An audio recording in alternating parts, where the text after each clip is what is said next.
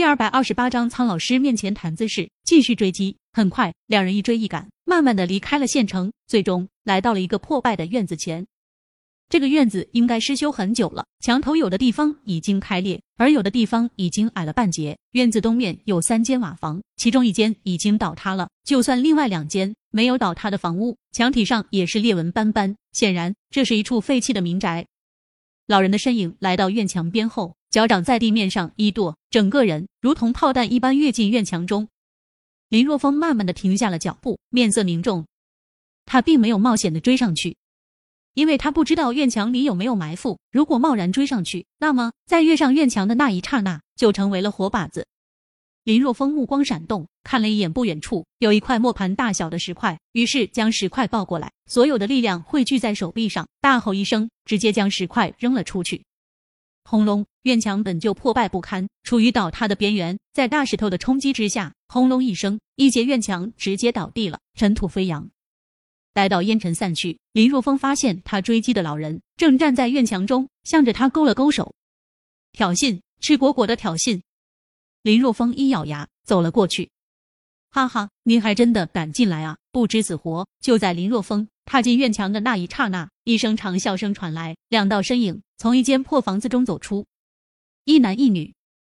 男人是个中年老男人，面相普通，属于那种就算你看了一百眼。丢在人群中，你也找不出来的那种大众脸，而女子却很是年轻，看上去二十岁左右，五官无比的精致。尽管已经是深秋之际了，但依然穿着一件紫色连衣短裙，紧紧的包裹着那曼妙的身躯，曲线动人。更让人难以移开目光的是，短裙下那一截笔直的纤细小腿，如羊脂玉般闪烁着白皙的光泽，令人无限遐想，有一种顺着那双小腿向上去探索更深处奥秘的冲动。在如此破败的院子中，竟然出现了这么一位倾国倾城的美女，很不和谐。尽管对方是个大美女，嘴角带着淡淡的笑意，看上去人畜无害，但是林逍遥却是不敢有任何的掉以轻心，因为这个大美女很可能来自鹿神阁，而鹿神阁中每一个人都身负着累累血债。看似人畜无害的美女，可能下一刻就会露出狰狞的獠牙。哎呀，你这个人怎么这么不解风情？别吓坏了人家！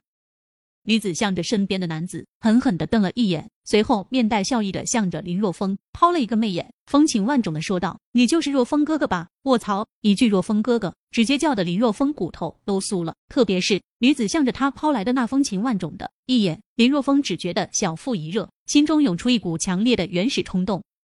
深深的吸了一口气，林若风按捺下心中那股原始的冲动，看向女子，沉声说道：“你们是陆神阁派来杀我的人，本来是，不过现在不是了。”女子掩嘴娇笑道：“实不相瞒，你杀了我们陆神阁的涂大河、陈万里，陆神阁派我们来杀你，但是你的表现大大的出乎我们的意料，所以刚才我已经和上面申请过了，上面起了爱才之心，想要接纳你加入我们陆神阁。”加入陆神阁，林若风眉毛一扬，说道：“这好像是一个很不错的选择啊，若风哥哥，你可要好好的考虑一下哦。”女子妖娆的说道：“加入我们陆神阁可是好处多多哦。”哎呀，忘了自我介绍了，妹妹名叫苍景月。